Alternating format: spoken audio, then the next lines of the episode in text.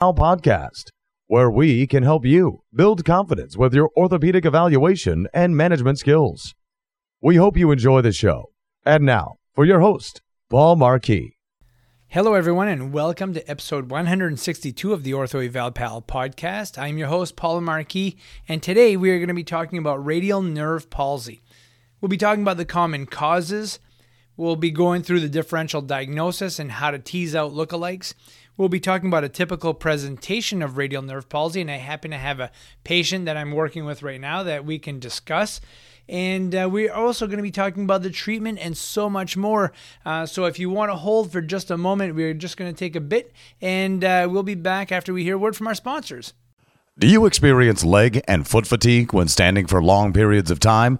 A Maine doctor and the company he founded, Mainly Technology Group, have created a high tech, all terrain, chemical free sock designed to reduce fatigue. The EZ Glider sock has a graduated compression weave to keep blood flowing and to keep you energized. Created by Dr. Lee Thibodeau, the EZ Glider is also frictionless, lightweight, warm, extremely durable, and wicks away moisture. The socks will stay fresh for days thanks to the organic antimicrobial agent chitosan. EZ Glider is the only sock you'll ever need for sports, work, and leisure.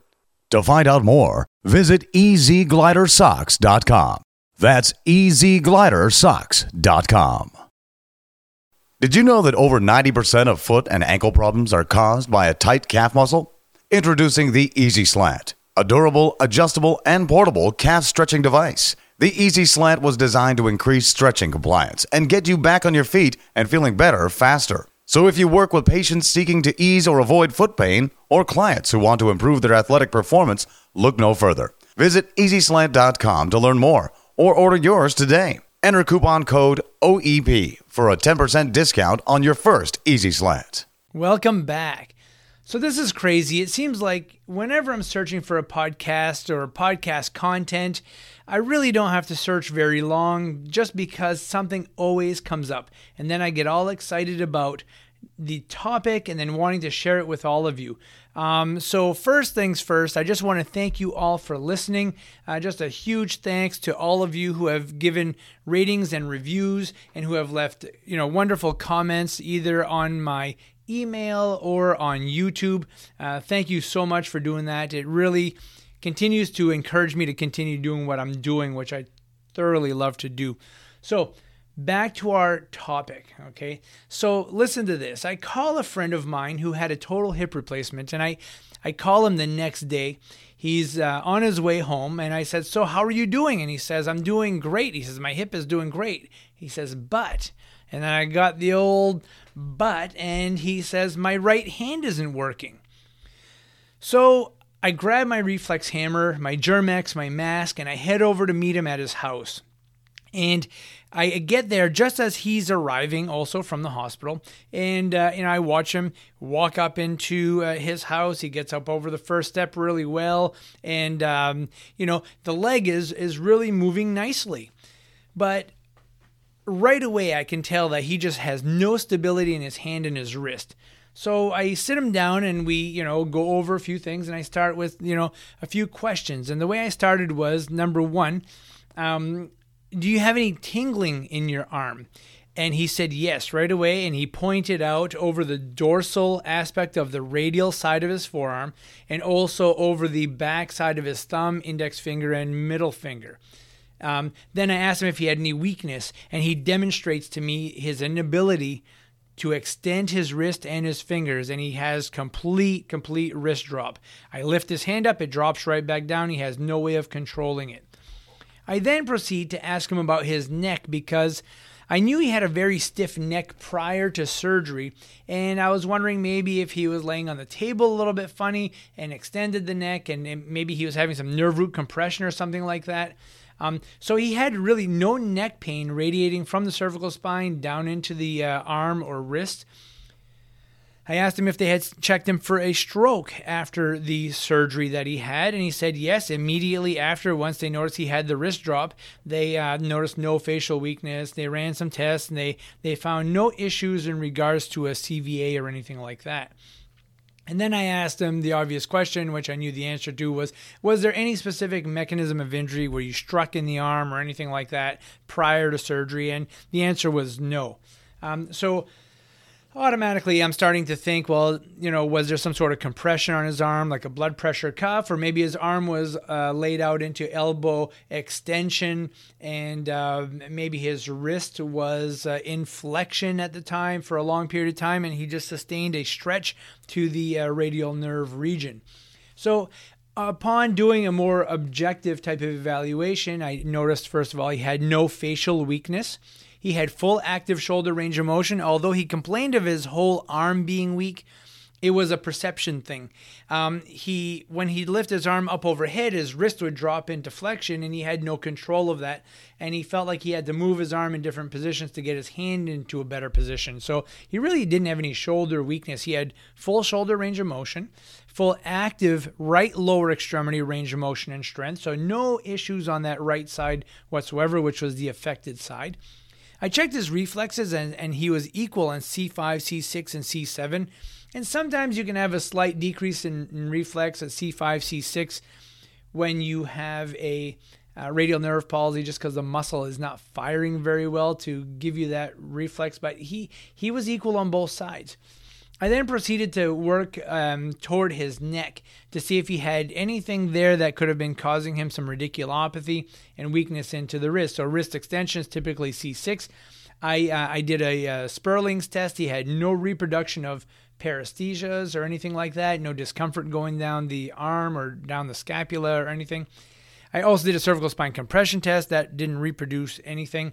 And then I thought what would be more fruitful is to do some traction to his cervical spine and see if he could extend his wrist better. So, this is part of the Marquis maneuver when we uh, test patients to try to identify what level of nerve root they're getting from the cervical spine. When we traction the neck, usually that level gets stronger. And so we show he showed no improvement in wrist extension whatsoever there. He also had a negative Hoffman sign for any uh, upper motor neuron issues. I then went into some manual muscle testing. His finger intrinsics were really, really weak, uh, probably no more than 1 plus over 5. He had 0 over 5 for wrist extension, 0 over 5 for finger extension. His biceps were 4 plus over 5. His supination was two over five with the elbow at 90 degrees, so significantly weak. I, he just could barely hold that arm in that position. And his triceps were four plus over five. His grip was pretty good, um, especially when his wrist was in neutral. So I would hold his wrist in neutral position and then test his grip. And it was really good when we did that. And again, remember when we talked about active and passive insufficiency, it's important to understand that uh, when the wrist is not in that tenodesis position, uh, the flexor tendons aren't going to work as well. So getting him into an appropriate brace uh, is important. So, how do we treat this? Um, you know, the first thing you need to remember number one, time. Time is going to treat this. 90% of people who have a radial nerve palsy will get better. Um, that radial nerve is, is commonly damaged, usually from some sort of trauma to the brachium, um, you know, gunshot wounds, or uh, I've seen this a couple of times where people are arm wrestling and the, and the, proximal or the mid humerus fractures and tears the radial nerve, and they end up with a complete laceration and complete wrist drop. Um, you know, so other than that, if there's not a lot of trauma and it's more compression or stretch related, they typically will get better over time. Now, that could be up to a year, um, but if you start to see some improvement in, you know, a week to two weeks, that's very promising that they'll probably, you know, resolve this issue in about three months or so. Now, the next thing that um, you know some people think about is should we get an EMG on this? And it, it really seems like every time I talk to somebody about an EMG, they always ask about the time frame because if the injury happens within three to four weeks of having the EMG, those um, results can be skewed. And so, you know, when we when we look at the EMG, we just look to see if there is some sort of a nerve conduction happening there? Is there is there good input to the muscle? And um, you know, if if there is some, then that's promising. If there is nothing, then we may have a problem on our hands. Um, then the next thing I look at is bringing some external stability to the wrist so that the fingers can be a little more functional and so that um, there isn't too much stress and strain on the wrist. The other problem is that, you know, if you try to push yourself up out of a chair, up off a bed, and you're using your knuckles, the uh, wrist will collapse into flexion and can be quite painful. The other thing we don't want is we don't want all the wrist flexors to become shortened and stiff and tight. So um, this gentleman came home with a wrist cock up splint that was quite soft and not supportive, uh, not very supportive. His wrist was still able to drop a little bit into about 10 to 15 degrees of wrist flexion.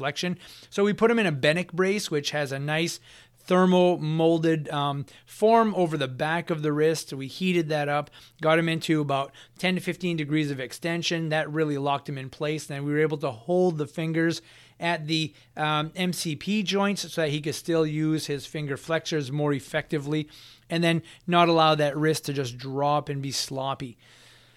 Um, we can also do some uh, neuromuscular electrical stimulation, Russian stimulation. Um, and if that does not respond, then you need to go to DC current, um, kind of like what we would do for a peroneal nerve palsy and uh, try to work on muscle reeducation. So, what I really encourage with patients is if they are on some sort of neuromuscular electrical stimulation, that as it turns on, they try to contract with it so they can relearn how to uh, tighten that muscle up. Uh, and then I might even set them up with a home unit so that they can they can do this a couple of times a day. I then like to work into some proprioceptive activity to work on wrist flexion extension, ulnar radial deviation, try to get that supination back because that is affected um, when the radial nerve is damaged. And then I'll get into a full upper body and upper extremity strengthening program to work on some conditioning like upper body ergometry and even multi-directional shoulder exercises so that the wrist and hand can work isometrically a little bit while holding on to you know either a TheraBand or a weight. And then uh, slowly you know working into some weight bearing activities and then ultimately uh, functional uh, strength training activities if the patient doesn't get better, though, I think it's time that you know they see an upper extremity specialist. Sometimes, if there is you know scar tissue around the nerve, or maybe there's a tumor. Let's say this came on slowly and progressively, there could be a tumor pushing on that nerve, and that will need to surgically be removed. And so there are um, there are different surgical techniques to help deal with radial nerve palsy. And uh, if they are not showing any improvement, uh, no increased contraction in in a month, then I would really be looking at um, getting some some other eyes uh, on this patient just to make sure that there isn't something more serious going on. Um, so that is our talk today on radial nerve palsy. I'm so glad you were all able to listen today. I hope you found some some benefit of uh, listening to this content today, and um, just hope you enjoyed the show. I'm going to do my very best, folks, to keep this going, and uh, I'm really enjoying doing this. We are now doing some downloadable courses on our website. So stay tuned. We just finished doing some of them live, but uh, we will. We've had so many requests to uh, be able to download these because a lot of folks are stuck home with COVID. Uh, they don't have a lot of time to spend a full day at a live course. And they want to break it up, maybe do an hour every night for you know six nights or something like that. Um, you can do it on a downloadable course. So that is uh, coming your way very very soon. Hopefully within the next uh, couple of days. And um, again again, folks, thank you so much for listening. Send me your questions, and I'd be more than happy to uh, get back to you and or put the questions on the show. So again, uh, thank you so much, and take care. We hope you've enjoyed the show. For some more awesome content, go to orthoevalpal.com. Can't wait to see you there.